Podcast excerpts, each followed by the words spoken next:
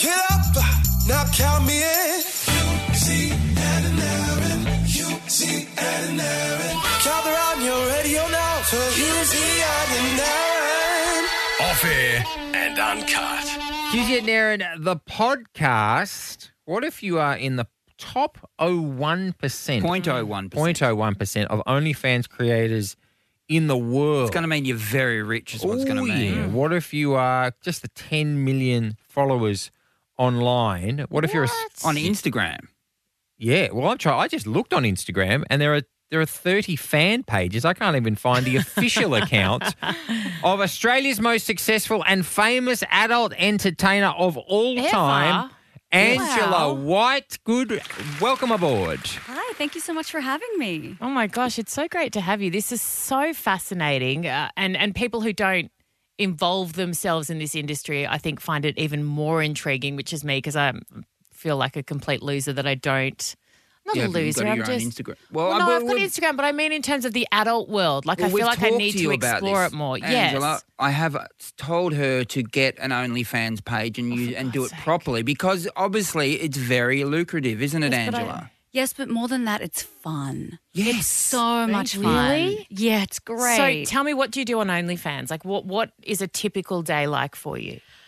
Oh, I do so many different forms of content from Yeah. solo, girl, girl, boy, girl, all the way to gangbangs. Am I allowed to say that? Absolutely, Yeah. it's a Podcast. podcast. Okay, great.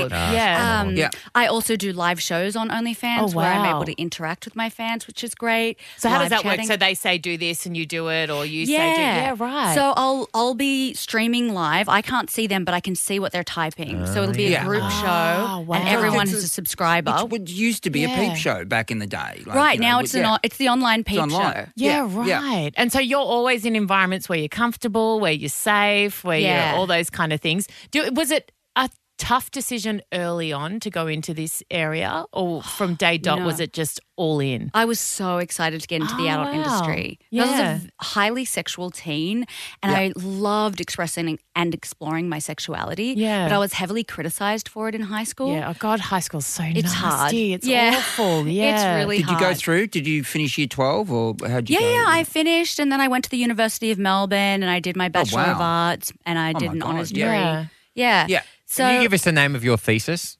um, oh gosh, I- it was.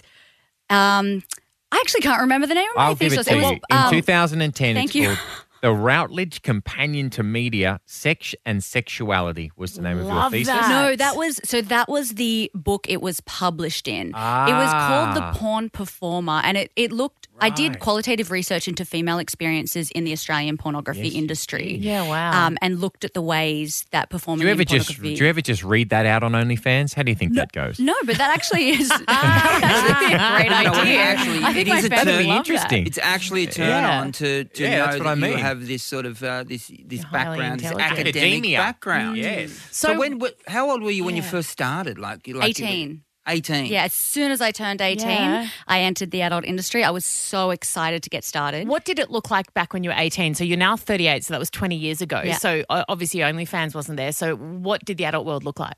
Well, it was all professional studio porn at that Yeah, stage. yeah, there yeah. weren't these content creator platforms like OnlyFans. Yeah. And actually, my first shoot was in America. So I was just turned 18, still in high school. Oh my And this gosh. company flew me across the globe to shoot my first scenes. It was so exhilarating. Oh, wow. But how, how did you? How did they get hold of you? Like, did you? I got hold of them. So you Love emailed that. this a, Yeah. a, an adult industry like, Perseverance, yeah. Yeah. and you so- said, "I want to. I want in." I want in. I was so excited because pornography was the first media that I saw that mm. celebrated women expressing and exploring their sexuality. Rather than shaming them for exactly. it. Yeah, so, I so thought this true. is my space. So I saw pornography a little bit younger than I should have, as unfortunately most people, people do. do. Yeah. But I was so excited to see a media where my body was represented as well because this was back then.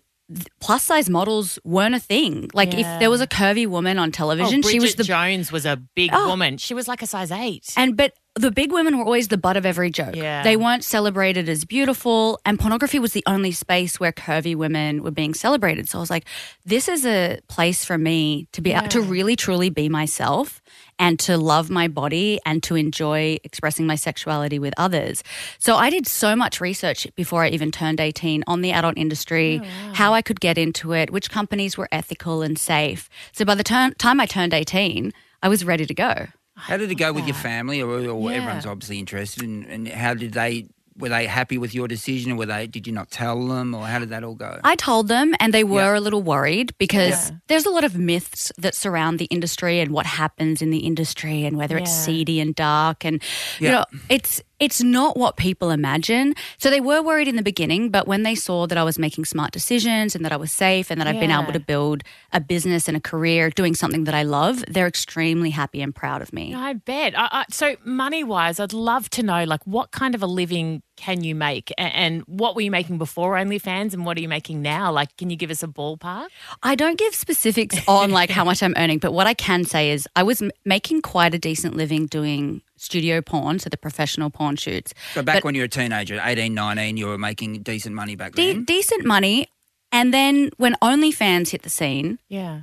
it changed mm. the lives of so many performers Yeah. because Wow. it is it's an incredible way to make money but i do want to stress that people think it's like some sort of get rich quick scheme but it takes a lot of work and Yeah. effort to actually build a brand and to give your fans value that keeps them coming back for more and It's a staying lot of competition as well. It's great for you to have a platform where you can sell yourself, but it means that everyone else can do it as well. So it's not just about being hot, right? Like, No, that's. uh, I, I mean, it's great to have something that the fans find attractive. That's kind of how they start to like you often. But that's not how you keep a fan. You Yeah, keep a fan by providing value, So by how long- connecting with them. How long have you had your OnlyFans uh, page? Um, I believe I started it in 2018, but I was not updating it very. I was very infrequent with my updates Yeah. because at that time I was very much focused on studio porn. Yeah. And it wasn't until the pandemic that I really started focusing on OnlyFans. right. Yeah, That's really when it blew up for So for like- everyone. Yeah, yeah, So yeah. th- four years ago, three, four years ago. Yeah, that's when I really started focusing on OnlyFans. And so in your income just went through the roof. Yeah. In in what period of time did you basically, uh, in for want of a better word, I, I imagine go viral on OnlyFans? You Did you like just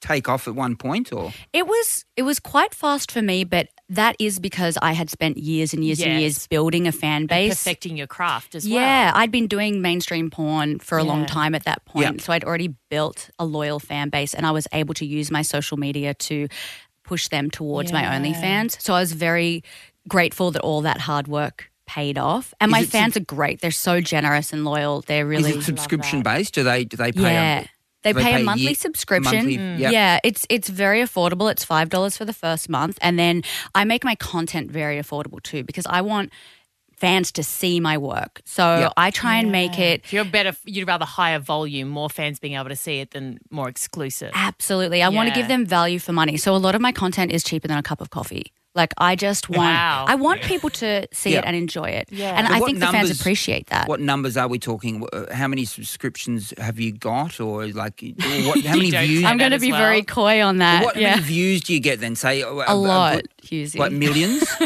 millions? A lot. Well, I you can see on my my Pornhub profile that I've had billions of views. Billions. Millions of Wow. views. Wow. So could Holy you never work again and you'd be okay financially? I I would be okay, but the thing is that I got into this industry. I never got in for the money. I got in for the joy. I just have so much passion for expressing myself and creating content. And so, and I love to give back to my fans. They're the reason that I'm able to live the life that I Yeah. live. So, and I love, I still love performing. So, Have you had any? Or can I, any particular performers that you perform with, like males or females? Do you prefer performing with males or Oh, females? no, or I love your- both. I love, love both. both? Yeah, I love variety. So you yeah. attracted to both, or you as a performer you can just do both? No, I'm bisexual. Right. Yeah. Okay. Yeah. Do yeah. you have a partner, and how does that work? Trying to have a relationship yourself. It's complicated. So I have like a couple of people that Yeah. I'm seeing. Yeah. Um, but honestly, it's not a focus of mine. Like Yeah. I'm So very you're not career. craving that kind of one-on-one. No, well, I emo- get. I also get that at work.